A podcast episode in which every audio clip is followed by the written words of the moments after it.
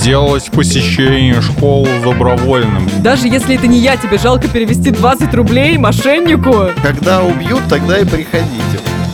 Всем привет, вы слушаете подкаст «Кто бы говорил», который делает команда Лайфхакера. Ставьте нам лайки и звездочки, подписывайтесь на нас на всех удобных платформах, чтобы не пропускать новые выпуски. И также присылайте свои вопросы, для этого у нас есть «Кто бы говорил» бот в Телеграме, желательно аудиосообщением. И в описании этого выпуска вы найдете ссылку на анкету, пройдите ее, и мы лучше узнаем ваши предпочтения и интересы, и, возможно, это поможет нам улучшить наши подкасты. Этот выпуск мы записываем в голосовом чате канала Лайфхакер в Телеграме, поэтому в нем участвуйте участвуют и наши слушатели. Ну, а теперь давайте представлять друг друга. Сегодня мы поговорим о мошенничестве, короткой рабочей неделе и благотворительности. Со мной Алексей Пономарь. Леша, привет. Привет, привет. Михаил Вольных. Миш, привет. Привет. И Екатерина Тюрина. Всем большой привет. В Исландии рассказали, как прошел четырехлетний эксперимент по внедрению четырехдневной рабочей недели. В итоге люди стали более счастливы и начали работать лучше. Но стоит отметить, что местные жители перешли на 35-часовую рабочую неделю без сокращения заработной платы. Это очень важно. Давайте с вами такой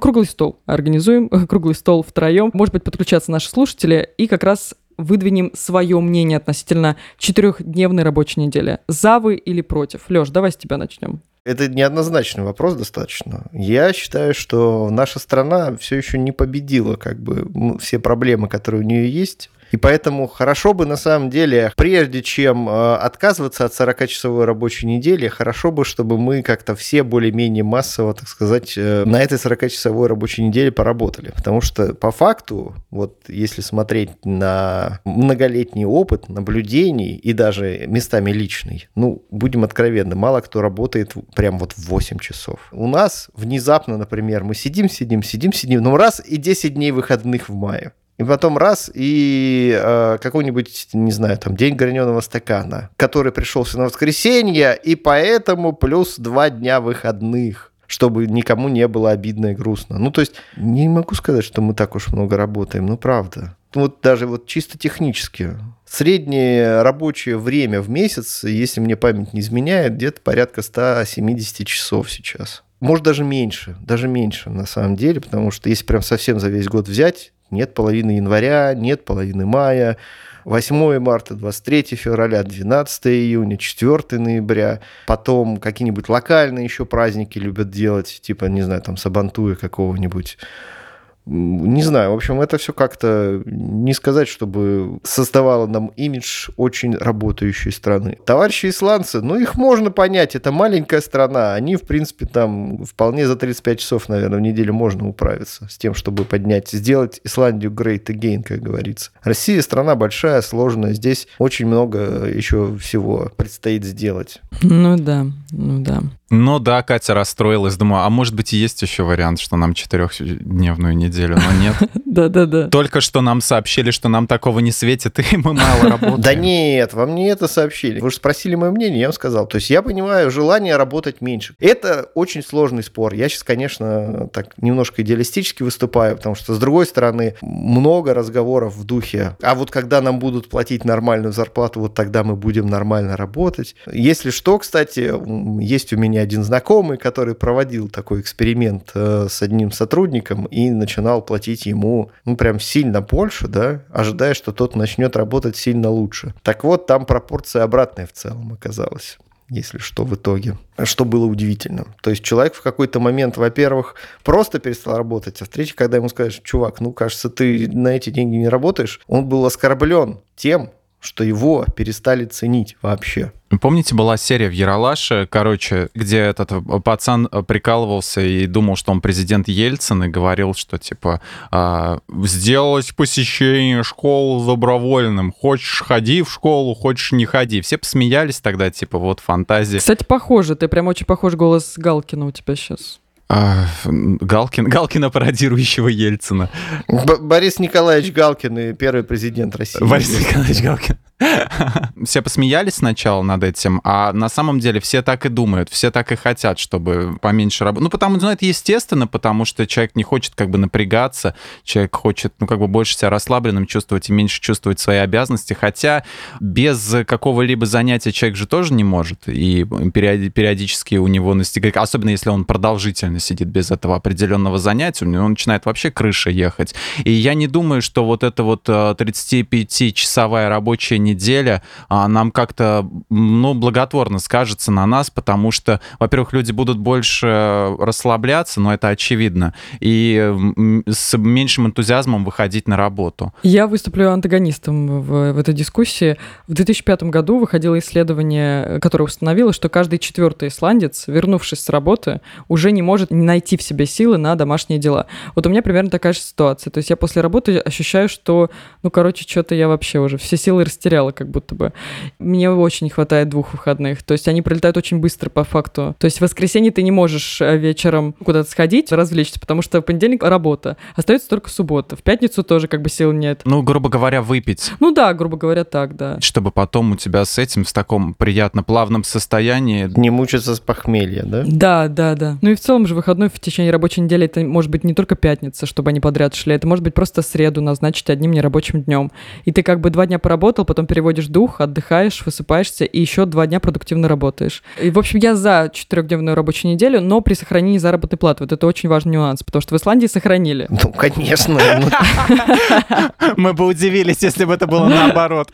Нет, имею в виду не понижать, не сокращать, вы же понимаете? То есть не меньше делать. Есть риск, что в России, если введут, то сократят немножко. Тогда я не согласна. Тогда я согласна два выходных и как-то там выживать. Кать, с кем ты торгуешься? Я не могу понять. Пока ни с кем. У нас ничего не приняли, выходи из своих фантазий. Работаем, как работали. Еще маленькая деталь по Исландии. Там ввели вот этот 35-часовой рабочий день, но для врачей и государственных работников. Насколько это удобно? Вот мне кажется, если в России ввести еще один день нерабочий для врачей, то это, конечно, будет тотально. Я не знаю вообще как бы, да, вот по части врачей, конечно, есть разный опыт. То есть есть, безусловно, врачи, которые, ну, просто герои, да, без всяких вопросов. Но при этом, когда приходишь в какую-нибудь обычную поликлинику на прием и общаешься с кем-нибудь в регистратуре, конечно, совсем другое впечатление складывается. Еще раз говорю, ну, кажется, мы еще не... В целом мир еще не, не то чтобы созрел. То есть пока то, о чем идет речь, это такие какие-то эксперименты в маленьких странах или в каких-то маленьких небольших регионах. По умолчанию кажется, что все счастливы, все такое. Но вот откуда должны браться деньги на обеспечение этого всего счастья, пока, в общем, как-то ответа нет. Вот если глобально прям говорить. Представляете, миллиард неработающих китайцев с безусловным базовым доходом. Как мир сразу изменится? Да, да, звучит страшно, я согласна. Миллиард неработающих китайцев. И все они мигрируют в Россию, чтобы тут найти работу. А миллиард неработающих русских точно так же, в принципе, звучит. Мы, мы за, за мир. Чуть более фантастично. Ну, кстати, вот еще к вопросу о четырехдневной рабочей неделе. А как же вот съезд в Испании и Греции? Я вообще эту штуку не понимаю. Сиеста, ну, это штука климатическая. Ну, давайте так. Ну и где, собственно, Испания с Грецией? Окей. Греция давно ли перестала жить на дотации? По-моему, кстати, еще не перестала. Вот. А Испания, кажется, ее мировое владычество закончилось, м-м, дайте мне вспомнить, кажется, в веке в 18 Вопрос снят. Вопрос снимается, да. Сейчас к разговору к нам хочет подключиться Валерий, наш слушатель. Как вы относитесь вообще к четырехдневной рабочей неделе? Что думаете? Я негативно отношусь. Негативно. Почему? Потому Почему? что надо побольше, чтобы люди были заняты делом, а отдыхать успеется. Ну, когда успеется, Валерий? Вот вы успеваете отдыхать в будни? Я нет, я, знаете, у меня наверное, больше 60 часов рабочих в неделю. Ну и как вам без отдыха? У меня сдельная работа, поэтому стараемся. То есть вы на себя работаете? Сколько, так сказать, сделали, столько и заработали? Ну да, это, наверное, мотивирует только. Ну, неплохая мотивация. Ну да, а так, я думаю, вполне достаточно. Сейчас вот всякий карантин, типа вот такие вот мероприятия, все закрыто, особо ходить-то и некуда. Особо отдыхать некогда и некуда. Можно, в принципе, в целом и не спать, просто работать 24 на 7. Пока есть работа, надо работать. А то, как да. китайцам меняться неохота. Как, как миллиарду работающих китайцев не хочется, да, в итоге оставаться. Валерий, большое спасибо, что в итоге подняли руку. Спасибо, Валерий. Пенсионерка из Челябинска перехитрила телефонного мошенника и убедила перевести ей 500 рублей. Я думал, 500 тысяч рублей. Такая пауза была многозначительная.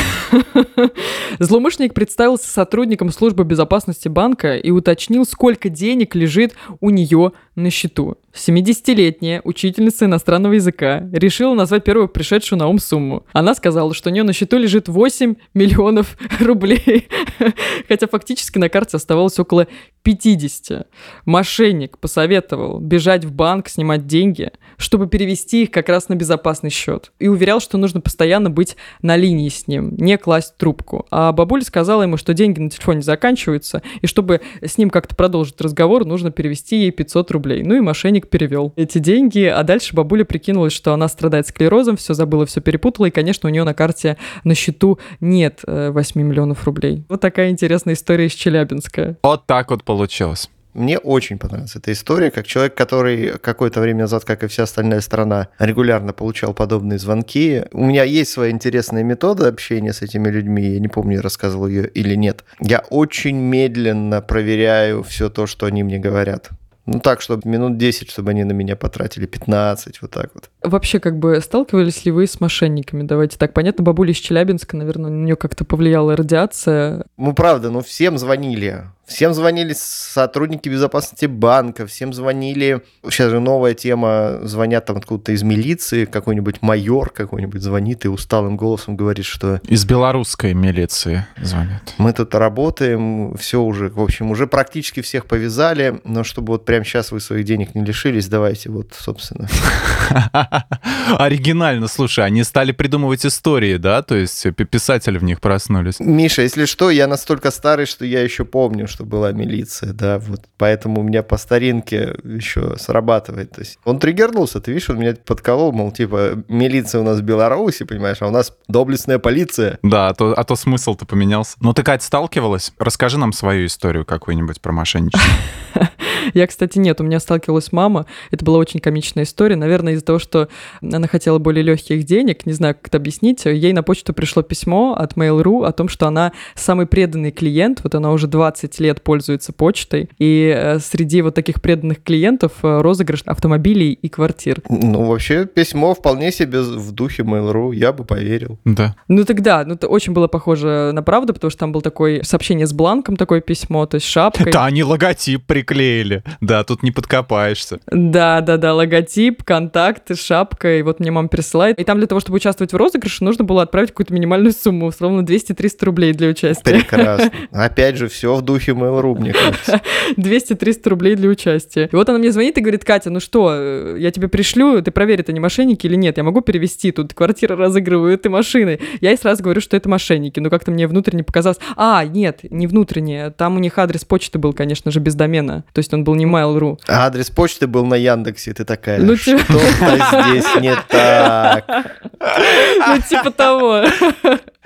Те сотрудники Mail.ru не используют почту своего сервиса, да, они все на Gmail сидят. Типа того. Я сразу сказала маме, что это мошенники, но она почему-то раза три еще перезвонила и переспросила, и в итоге кульминация перевела эти 200-300 рублей, ну и потом долго сожалела. У моей знакомой был случай, она сидела, короче, на кухне со своей дочерью, пила чай, и эм, ей звонят э, по телефону и говорят, это, мама, это я, там, типа, твоя дочь, вот, я попала в аварию, срочно нужны деньги. У вас соединение с семьей.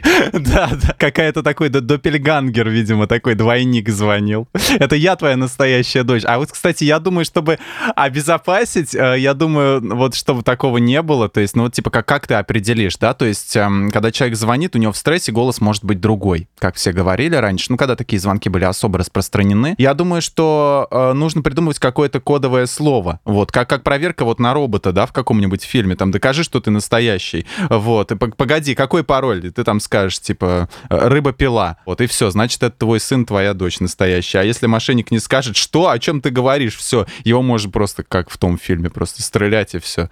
И это робот был. Для всех родственников вести просто ключевые слова в итоге. Да, да, ключевые слова. Слушайте, ну вот эта ситуация с мошенниками дошла до того, что я недавно написала подруге о том, что, короче, я забыла в магазине карточку свою и пошла с телефоном только. У меня было там условно 50 рублей, а я хотела воды купить. Ну, не воды, я не помню. Короче, что-то хотела купить, и это стоило там 100 рублей.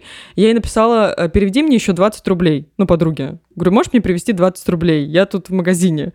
И вообще вот эта вся ситуация с мошенниками дошла до того, что она говорит, Катя, это ты? Это точно ты? И начала мне, и начала мне звонить. Катя, но ты же миллионер. Катя, но ведь мы же вчера покупали черную икру. Позвольте, какие 20 рублей? И она такая маме своей, слушай, тут Катя 20 рублей просит. Знаете, какая абсурдная ситуация. Она мне звонит и говорит, это ты? Я говорю, даже если это не я, тебе жалко перевести 20 рублей мошеннику? Ну, типа, это не 3 тысячи. Есть много способов, да, действительно, на тему того, как разводят людей. Вот э, популярный еще способ это взломать э, почему-то Skype, Прям так это очень популярно. Или ВКонтактик. ВКонтактик, э, ну, мне тут люди знающие немножко рассказали. Ну, в общем, дамы и господа, если вы что-то важное делаете ВКонтакте, пожалуйста, включите на максимум все возможные защиты. Возможно, ну, это чуть-чуть повысит ваши шансы на невзламываемость, но вообще там, кажется, все не очень хорошо с этим, правда. Да, с безопасностью там какие-то проблемы. Меня в скайпе, кстати, недавно взламывали, и всем моим а, контактам рассылали какие-то сообщения. Вот, но, слава богу, я скайпом не пользуюсь уже. У меня, кстати, для этих чуваков у меня есть, короче, схема, смотрите, отработанная, она хорошо работает в целом, могу рекомендовать. Проверял и в скайпе, и ВКонтакте. Вот недавно ВКонтакте мне написала моя одногруппница, которую я даже не знал, что у нее есть ВКонтакте, но когда сто лет назад добавились друг к другу и забыли. То есть, с которой я больше 15 лет почти не общался вообще, то есть случайно на улице, может, встречался. И она мне написала такое теплое сообщение, привет, вот как дела, давно не виделись, все такое прочее. И я сразу понял, что что-то, как говорится, тут не то. Так люди не разговаривают эти. После чего я ей сказал, ну, очень легко, человек же не знает, чью страницу он взломал. И я ей начал писать вещи в духе, слушай, типа, а что там у тебя муж, там, он же это самое, он же завтра на пост выходит, там полковник сказал, что вот, там, это валяется. Слушай, давай я сейчас к соседям в отделка схожу, короче, спрошу, что там и как. В отделка? Ну, ну да. И, короче, после этого они обычно очень быстро сливаются. Вот они же не могут проверить, ты как правду говоришь или нет. Поэтому предпочитают перестраховываться и такие, ну, типа, все, исчезают, короче говоря. Так в итоге, подожди, ты стал расспрашивать про мужа ее, а она тебе что, в каком духе отвечала? Ну, там общие ответы в духе, да, все нормально, ну вот ага. сейчас вот сложная ситуация, мне бы вот пару тысяч и все такое. Но вы как бы вот говорите, а есть еще более интересный случай. Вот у меня однажды знакомая, с которой я не общался тоже много лет, написала и говорит, так и так, сложная ситуация. Это было очень давно, на самом деле. Тогда еще не были распространены все эти прикольчики. И, по-моему, мы с ней по СМС общались. Он говорит, мне, блин, ну, 3000 рублей надо. Прям в семье проблемы, все дела. Отдам через э, месяц. Я, окей. Мы с ней встретились, я при ней снял 3000 рублей, отдал ей, и с тех пор я больше ее никогда в жизни не видел. То есть в целом это схема, которая, наверное, работает всего один раз с каждым из знакомых. Да, да, да, да. Но, тем не менее, очень эффективно. Ну, представляешь, как вот заводить дружбу и думать, что когда-нибудь я возьму у него 3000 рублей, и больше он меня вообще не увидит. Ну, у меня есть еще э, очень похожая история, на самом деле, но с другим человеком. Не знаю, кажется, я слишком много даю в долг. Человек занял в 2000, внимание, восьмом году тоже какую-то близкую сумму, то ли 3, то ли 5 тысяч. Не говори, что он вернул вчера, условно. Э, нет. И потом я его встретил в 2020-м. Он увидел меня в магазине случайно, в большом. Он увидел меня, изменился в лице, извинился, сказал, что типа все помнит, все помнит. Потом, э, короче, ну, я ему сказал, ну, я такой уже, типа, ладно, что уж, спустя 12 лет, что уж помнить. По сроку давности, да, спишем. И он, короче, слился, потом прибежал, короче, нашел меня снова в магазине а, и отдал мне ту сумму, еще там сколько-то там пару тысяч сверху процентов, типа, кинул. И это было очень круто, я прям, ну, то есть чувак все-таки оказался очень понимающим, хоть и, ну, вероятно, очень ленивым. А так получилось, что он говорит, ты извини, просто повода не было тебе написать, как-то все собирался вот отдать, но как-то... Э, что, что руководит этими людьми? Как они думают? Ну вот, блин, такой, такой же срок уже прошел. Вот меня тоже знакомый недавно занял. 300 рублей месяца три назад, что ли, что-то ему там надо было. Вот, и все, их он больше не пишет. Надо было в розыгрыше в Mail.ru поучаствовать. Наверное, наверное, кстати, да, очень подходит. Похоже на то, Mail.ru продолжает свои розыгрыши. Вот. Ну, не знаю, дай бог он выиграет машину, конечно. Вот. А Николай пишет, моему отцу как-то представились сотрудниками Центробанка. Я поржал, когда они перезвонили, поинтересовался, кто их возглавляет. Набиулина, причем А, Б и Е переставлены местами.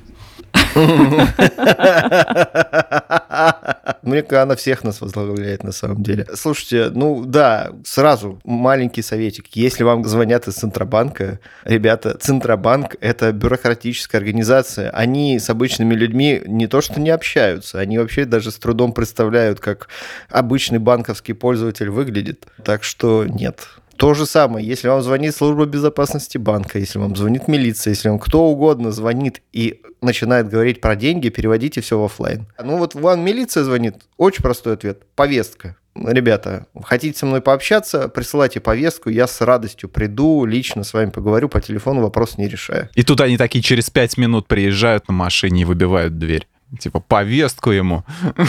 Слушай, ты знаешь, как бы в целом это в, в любой ситуации ты от этого не защищен. Но это мы сейчас уже переходим к такой микро маленькой инструкции для тех, кто сталкивается с мошенничеством, да, по связи в интернете и так далее. Встречайтесь в офлайне. Ну и, например, если вы уже обмануты кем-то, кто-то вам не вернул деньги, кто-то вас обограл, вы кому-то перевели, поучаствовали в розыгрыше. Как вы считаете вообще, стоит ли обращаться в полицию в таких случаях? Но в целом у нас больше некому обращаться, кроме как в полицию. Да не, не, не надо, Кать, не обращайся в полицию. Зачем в полицию? Не надо в полицию. Пускай сидят. Да, ну зачем людям осложнять жизнь? Они вот сидят там, типа, да. у них же все время сложная работа, да, ты со своими тут 8 миллионами рублей пришла зачем-то. С какими-то нарушениями закона, тьфу. Я Поэтому и спрашиваю, может быть, у вас был опыт у знакомых, которые обращались в полицию, и им помогли или не помогли? Вообще, как, как эти дела рассматриваются? Вообще, в принципе, обращался ли кто-нибудь в полицию по какому-нибудь, типа, там, было ограбление в квартире, они обратились в полицию, им помогли. Не знаю, кстати, на самом деле интересный вопрос. Очень смешно, Миш. Просто хихи-ха-ха. Э, ну, так не все же тебе шутить. А, нет, на самом деле интересный вопрос, потому что я и не вспомню. Вот ты спросила, а я и не могу вспомнить, когда было, что чтобы полиция помогла сходу. Поэтому, наверное, в этом и проблема. Может, может Леша вспомнит? Вот у него много историй. Нет, таких историй у меня, к сожалению, нет. Таких историй нету, чтобы обратились в полицию и помогли. Нету, Кать, представляешь? Золотой вопрос оказался. У меня была история, когда у одной моей знакомой отжали телефон в подъезде. Сразу по горячим следам пошла, ну, писать заявление в полицию. Сидела что-то типа два часа, ждала, пока ее примут при этом ей активно намекали, что вообще не надо с такими мелочами сюда приходить, девушка. Mm, ну вот, я вот про это и говорила. А потом просто приехал ее родной брат, который тоже типа полицейский, и сразу, сразу машина завертелась, колесики задвигались, и через месяц телефон нашли вместе с самим, собственно, умельцем. На этот счет была серия в этом улицах разбитых фонарей, где приходила дама и сказала, что у нее потерялась шапка, и она ее забыла в автобусе, чтобы полиция, чтобы милиция так тогдашняя, вот с ней разобралась. И там ей Нилов говорит, видите, открывает дверь, пустой кабинет, говорит, никого нету. Другой кабинет открывает, видите, говорит, пусто, все ищут вашу шапку. Вот, то есть, с одной стороны, шутка, с другой стороны, так оно и есть. Никто вашими мелочами заниматься не, не будет. Что поделать, что поделать? Так, у нас Валерий Кат, наверное, правильно произнесла, хочет подключиться к нашему разговору. Валерий, добрый день, здравствуйте, доброе утро. Вы что-то нам хотите рассказать про ваш случай мошенничества с вашей стороны? Валерий, привет. Вот, мне слышно, привет? Да, да, прекрасно, слышно. А, могу сказать, что мне звонили с номером Измайловского УВД, там что на, на телефоне стоит определитель, э, и как бы то, что это якобы из банка, необходимо там перевести. Я не сразу сбросил, то есть поговорил там, оттянул время, чтобы чуть-чуть им снизить заработную плату. И э, перезвонил по этому номеру, говорю, вот, мне звонили, вот, как бы был факт попытки ограбления, там, снятия денежных средств и так далее. Вот, на что да-да-да, мы вообще заявление приняли, перезвонили через месяц, а еще через месяц прислали официальный ответ, что состав преступления нет, в возбуждении уголовного дела или там какого-то вообще либо дела отказано. Все. Вот, коллеги, про это мы и говорили, про это я и спрашивала. Когда убьют, тогда и приходите, в общем. Да, просто. да. Как дядя Степа говорил. Когда мы сталкиваемся с цифровым мошенничеством, куда в итоге обращаться? Просто ты лопух и просто облапошный, я так понимаю, делать нечего в данном случае. Обидно, печально. К сожалению, да. К сожалению, да. Кажется, такой же вывод, во-первых. А Во-вторых, э, по поводу номера. Ну, программ, которые могут подставлять номер, какой надо, кажется, достаточно существует. Вот. И поэтому на номер можно вообще не смотреть. Но единственное, что в целом немножко все-таки помогает всякий софт с определителями номера, да, который на смартфонах сейчас дофига. Ну, самый простой, там у Яндекса есть определитель номера, вместе с ним идет приложение. Них э, довольно хорошая база. Ну, у Тинькова есть еще тоже вместе с его приложением идет такая же штука. В целом, пару раз довольно полезно было, но они больше помогают, наверное, от всяких микрозаймов и прочей фигни, которые любят звонить и э, один раз, случайно узнав твой номер, предлагать тебе кредит там бесконечно. Хотя пару раз высвечивалось, типа, остерегайтесь, мошенники, да, был такое, помню. В общем, смотрите, самые главные советы тут. Сохранять трезвость рассудка, все время сохранять достаточно высокий уровень паранойи, когда речь заходит о ваших деньгах. В общении с банками вообще как бы быть крайне осторожным, потому что даже в случае, если не мошенники, вам могут случайно одобрить кредит там и так далее. Вот. А, Ну, всякое бывает, всякое бывает. Есть- Слушайте, правда, действительно очень много всякой фигни происходит. Опять же, из совсем свежего. Ну, на знакомую недавно взяли кредит. Просто без ее ведома. Может быть, она где-то присылала фотографию паспорта? Нет, нет, нет, там очень, э, ну, блин, не хочу говорить плохо про наши банки, но был слив информации от сотрудника банка, и его, к счастью, ну, хочу теперь сказать, хорошо, к счастью, его тот же банк нашел, и все были покараны, и все было там возмещено и так далее. Короче, все вроде хорошо закончилось. Рынок данных огромный, покупаются копии паспортов ваших, сливают данные сотрудники банков, сотрудники сотовых операторов. В общем, недобросовестных людей довольно много. При этом хочу сказать, компании, конечно, со всем этим борются, но, конечно же, борются уже постфактум. Вот. И поэтому по возможности включайте все уровни безопасности везде, где только можно. Там, начиная от э, собственной паранойи, заканчивая банальной двухфакторной авторизацией с привязкой, желательно, кстати, не к номеру телефона, а к, как к специальному приложению, которое генерит коды. Потому что,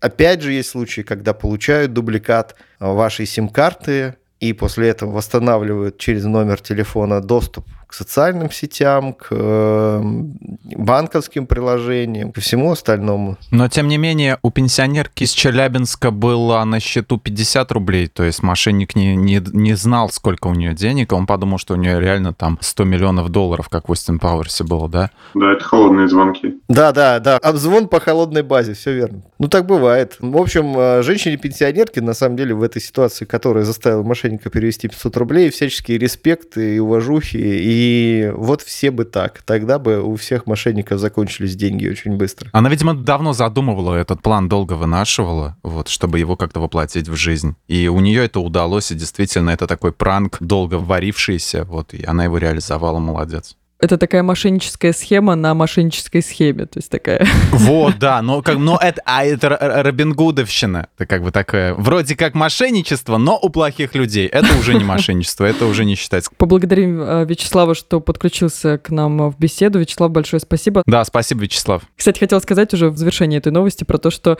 чекнуть номер телефона еще может помочь GetContact. Я вот с этим столкнулась, что некоторые люди забивают мошенников в базу. Нет, не надо, не надо. Вот слушайте Почему? меня внимательно. Почему? Не надо пользоваться приложением GetContact. Или пользуйтесь им, но крайне аккуратно. Он сам твои контакты ворует? Да, потому что первое, что он делает, он запрашивает данные к твоей телефонной книге и к себе ее скачивает. Это меня остановило на той неделе, когда я начал, почти установил этот Get Contact, потому что мне нужно было один номер узнать. И все начали писать в Web Store, что а что, если он сворует ваши данные из телефона? Я думаю, а что, если да? И все, необходимость отпала. Нет, чтобы вы понимали, коллеги из GetContact с нами связывались, и у нас есть статья на эту тему, они просили как-то это, снизить градус, так сказать, негатива по отношению к этой истории, потому что, ну, типа, а что такого? такого-то? Ну, что такого? Ну, ну, берет и берет и берет. Ну, что, тебе жалко, что ли? Ну, сливали, сливали, да. А, ну, в общем, э, Катя, если ты хочешь, чтобы э, я узнал о том, что я у кого-то написан как э, Алексей Козлина последнее, да, то, конечно, поставь себе get-контакт. После эфира проверю обязательно.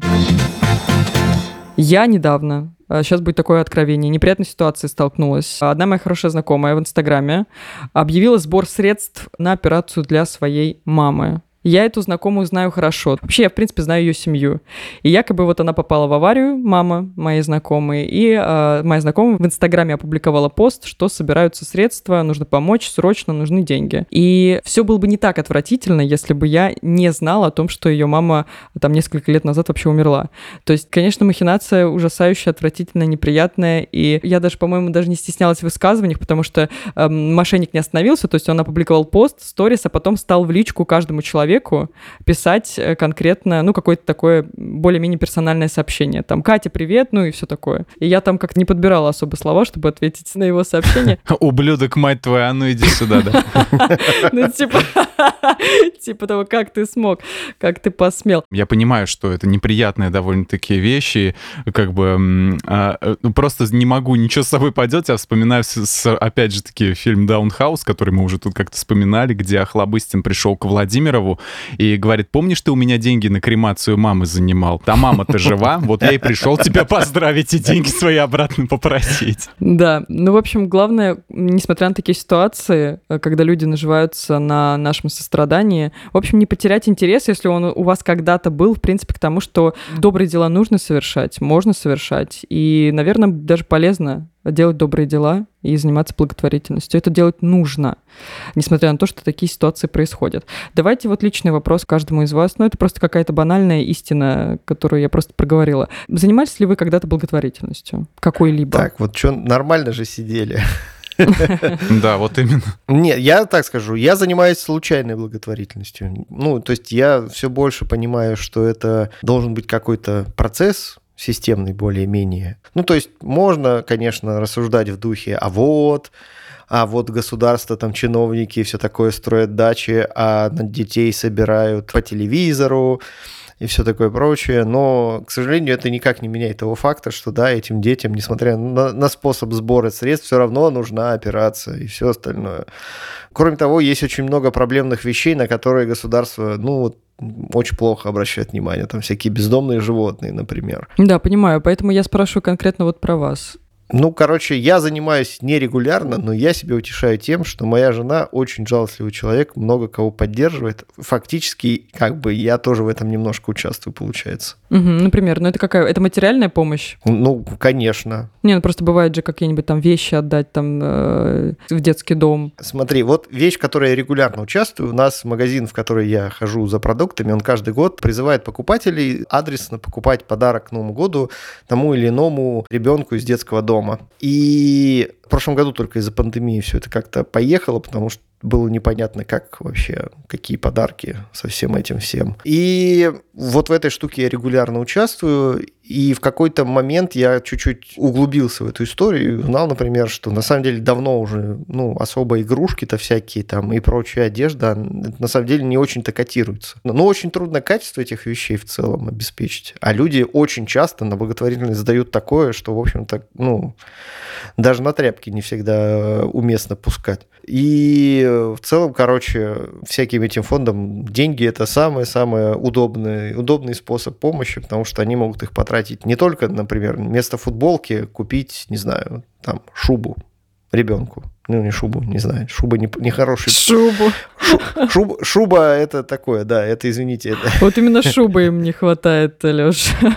Ну, подожди. Ну, во-первых, я имел в виду не такую шубу, как, типа, там, норка или там какой-нибудь. А... У меня в детстве была шуба, она была сделана из овчины, между прочим. Ну, я жил на северах. Ну, короче, суть в том, что, безусловно, надо заниматься такими штуками. Жизнь очень сложная, мир очень сложный, государство точно не будет заниматься всеми проблемами. А есть очень много, может быть, меньше, чем хотелось бы, неравнодушных людей, которые пытаются эти проблемы решить. Они занимаются этим круглосуточно. От вас требуется просто регулярно, время от времени, оказывать какую-то поддержку. Смотри, оказывать поддержку прекрасно, но стоит ли об этом публично говорить? Вот это уже давно в соцсетях э, этот вопрос фигурирует. Позерство ли это там? Смотря с какой целью. Если ты хочешь показать, какой ты классный, ну, с точки зрения христианской морали, это, конечно, не очень круто. Это, это гордыня называется, вот. Ну как это отследить? Ты-то можешь э, не хотеть казаться классным, просто показать и там призвать людей к тому, что вот можно... Ну а если ты это делаешь для того, чтобы призвать больше людей,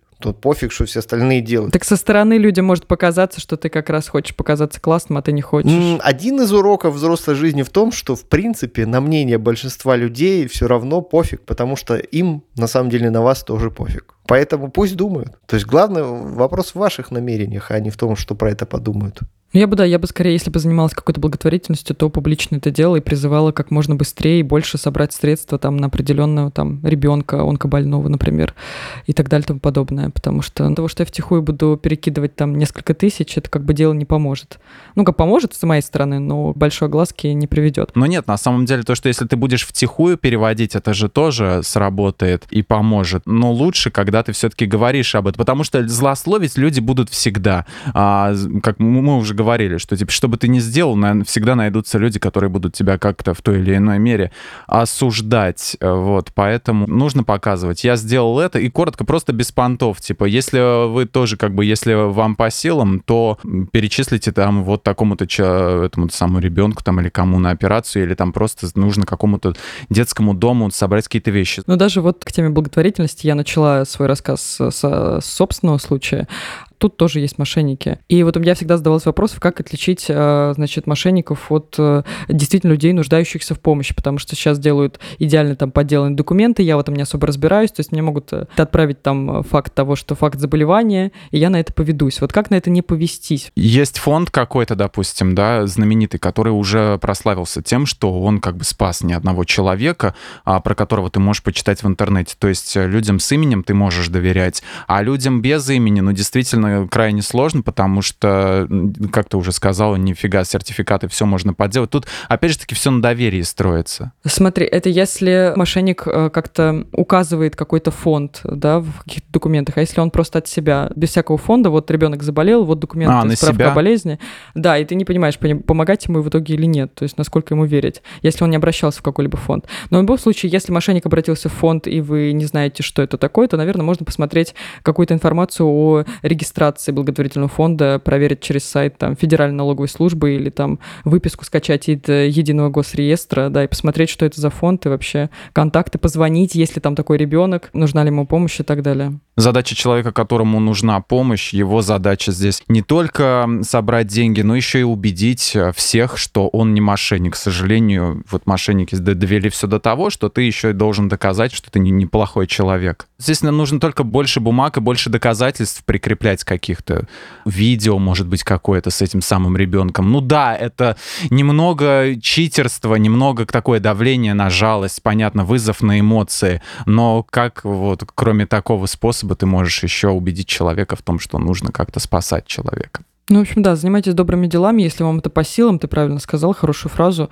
Вот, и постарайтесь, э, ну, как бы не вестись на мошенников, проверяйте фонды, э, ищите в интернете самые там проверенные, безопасные, звоните, уточняйте.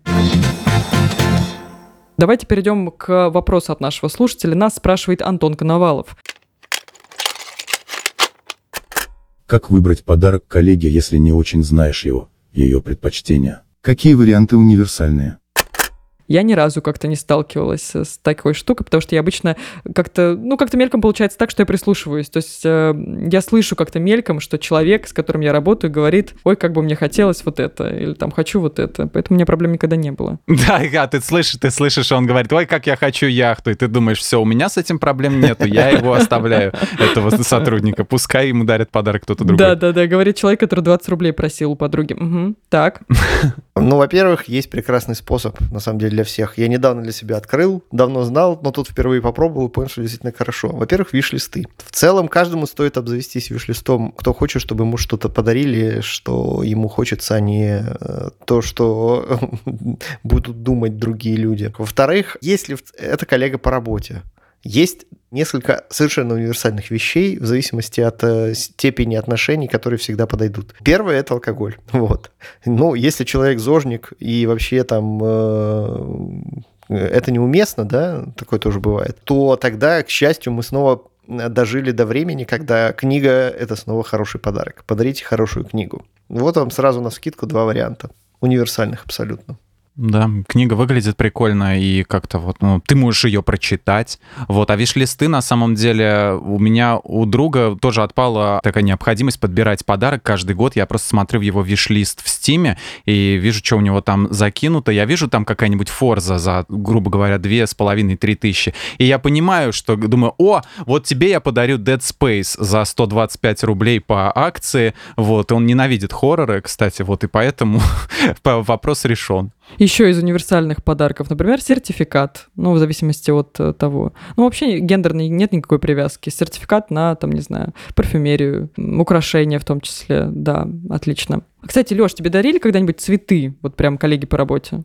Не помню, честно говоря, кажется, нет. Но в целом, опять же, с годами у меня отношение к этому подарку тоже поменялось. То есть, э, ну, я как мальчик, да, мальчикам же не дарят цветы обычно. Я долгое время думал, что это фигня какая-то. А потом как-то раз, ну, не помню, как кто-то как-то мне подарил, и это было очень приятно. Вот, я вот и про это же хотела сказать, что, наверное, универсальный подарок еще и цветы, как бы дополнение к подарку. Я недавно другу подарила мужской такой букет. Ну, тем более, если дарит коллектив, то есть если не мужчина мужчине дарит цветы, хотя в целом я не осуждаю, сразу говорю, не могу понять, такое тоже бывает, не только среди, если что, геев, но и среди, как бы это сказать... Стрейт пацанов. Да, стрейт, вот хорошее слово стрейт, боже. Вот. Короче, главное, ну, как не банально, главное ведь, как ты сопровождаешь этот подарок, там, я не знаю, там, какие слова говоришь, какой смысл вкладываешь и так далее. Цветы это тем более не обязательно букет красных роз. Даже если... Главное, чтобы не две гвоздики. Вот так. Блин, а я бы посмеялся на две гвоздики. Ну, когда тебе подарят две гвоздики, Миш, тебе будет уже не до смеха, я так скажу.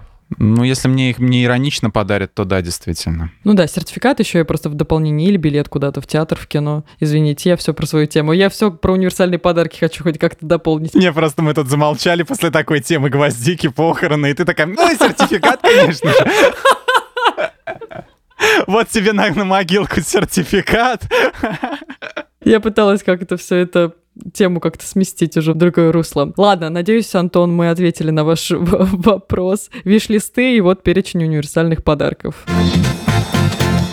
Давайте перейдем к нашей традиционной рубрике «Советики». Что вы посмотрели на прошлой неделе или не на прошлой, и что можете посоветовать нашим слушателям? Давай, Миша, с тебя начнем. Я на прошлой неделе посмотрел лайв-выступление группы Portishead это трип-хоп. В Роузленде это такой мюзик-холл в Нью-Йорке. В 97 году было записано на ВХС а, пленку, а потом переделано на DVD, но все равно качество было ВХС. Но дело не в этом. А концерт был трип-хоп, совмещенный с симфоническим оркестром. Немножко, конечно, кое-что устарело из этого и все. То есть, в частности, вот эти скретчи, которые были так популярны в 90-е, вот эти вот эва, эва, вот, уже слушаются как-то типа, ну, Дед Харе, вот, блин, со своими этими этими приколами алдовыми. Вспоминаются сразу эти братья Пономаренко, где это там диджей такой сидит, там типа дед и молодой пацан с кепкой назад, хотя сами, сами оба они уже видно, что это что тот, что другой, кринжовые товарищи. Но в целом мне очень понравилось, мне могу отметить интересное поведение артистки на сцене, и есть там какой-то минорный, меланхоличный э, вайб, как, ну, как во всем в этом. Я вспоминаю сразу, мне у Гориллас был первый альбом, когда вышел. Все думали, что там будет что-то в стиле Клинт вот это I'm happy, I'm feeling fine, вот, а в результате там была просто мрачный такой тоже трип-хоп, который всех грузил, и как-то вот отец моего одноклассника сказал после такой музыки только застрелиться, что зачем ты эту заунывную фигню купил, включил. Вот, но на самом деле, если правильное настроение, то оно зайдет. Так, Миш, большое спасибо за советы. Леш, что ты можешь посоветовать нашим слушателям? Не, не накопил каких-то особых рекомендаций. Я не помню, на самом деле, если честно, что я советовал в прошлые разы. Но на всякий случай э, есть совершенно прекрасный сериал Solar Opposites, который у нас переводят как солнечную противоположность. Я, когда его советовал, я его еще не смотрел. А теперь я его посмотрел и советую еще больше. Прям, ух, очень классный, очень ироничный, и там, на самом деле, в каждом сезоне, там есть такая, как бы, побочная история, и вот в каждом сезоне есть одна серия, которая, как бы, полностью э, эту посвящена отдельно этой истории побочной. И она гораздо круче местами основного сюжета. Мне очень нравится. Это спин такой, да? Ну, там как бы есть вот главные герои, да? Вот. Мгм, ну, а, понятно, а да. есть, а есть еще как бы, как бы это сказать, чтобы не спойлернуть, короче, есть как бы небольшое микросообщество, вот так вот, которое с этими героями связано, вот, но которое живет абсолютно от них отдельно. И вот показывают события, которые там происходят, они гораздо интереснее местами, чем основная канва. Но и основная тоже ничего. Потом новый сезон Рика и Морти, как ни банально, конечно, все смотрят. Но если вы еще не смотрели, то, пожалуйста, давайте. Прям отличное начало. С удивлением недавно услышал историю про то, что и маленькие дети смотрят, а там, блин, шутки про секс втроем и так далее. Да, как-то вот надо вот со всем этим Надо как-то всем этим заняться, ты хотел сказать, да? Проконтролировать этот процесс глобально. Ну, как-то я, я аккуратно тогда намекаю, в общем, в целом, да, людям, что возможно. м, м. Возможно, надо смотреть Спанч Боба. И, если честно, пока, наверное, все. Вот, я тут сейчас читаю книжку, если она мне прям совсем понравится, тогда буду рекомендовать. Давненько такого не было. И, и пока все. Леш, большое спасибо. Так, ну я коротко. У меня сегодня будут не советы, скорее антисоветы, потому что все, что я посмотрела за выходные, нельзя советовать. Но это то, что есть. Я посмотрела, во-первых, фильм «Сомния», 2016 года. Это ужас и триллер. Мне дико не понравился. Вот если что, если когда-нибудь услышите или увидите, например, как я в ТикТоке отрывок какой-то, который меня зацепил, но на самом деле, на самом деле не стоит. Инсомния это в смысле бессонница? Сомния, сомния. Не инсомния, а сомния. Просто у Нолана есть такой фильм. Вот не ска- это не его. Если бы его, может быть, мне понравился бы. Нет, Сомния. И коротко не советую смотреть интервью Собчак с Константином Меладзе. Это даже без комментариев. Просто не прикасайтесь к этому интервью. Давайте так. Можно я чуть-чуть оптимизирую твой совет? Давай. А, Не смотреть интервью Собчак. Все. Вторая часть не важна на самом деле. Окей. Ну, субъективно, Лёш. Я вот э, некоторые интервью Собчак, иногда некоторые все-таки люблю. Мне, мне нравились. Мы тут просто в прошлый раз, э, я помню, мы обсуждали в том числе интервью Ксении Анатольевны с известным персонажем. И тоже, в общем-то, как-то было не круто, кажется. Спасибо, что слушали нас. Надеюсь, наши советы кому-то пригодятся. Ссылки мы прикрепим в описании на фильмы, на песни. И еще у нас есть чат в Телеграме, он так и называется «Подкасты лайфхакера». Вступайте в него, искать его очень просто. Мы там обсуждаем наши выпуски, какие-то актуальные темы, и иногда делимся даже внутренней кухней, поэтому присоединяйтесь, зовите друзей, будет интересно и весело. Слушайте нас на всех удобных платформах, комментируйте, ставьте лайки, звездочки, конечно же, присылайте свои вопросы к нам в чат, кто бы говорил, в наш бот. Ну а теперь, Миш, Пока! Да, я что, попрощаться должен? всем тогда пока-пока. Пока. Пока. Пока.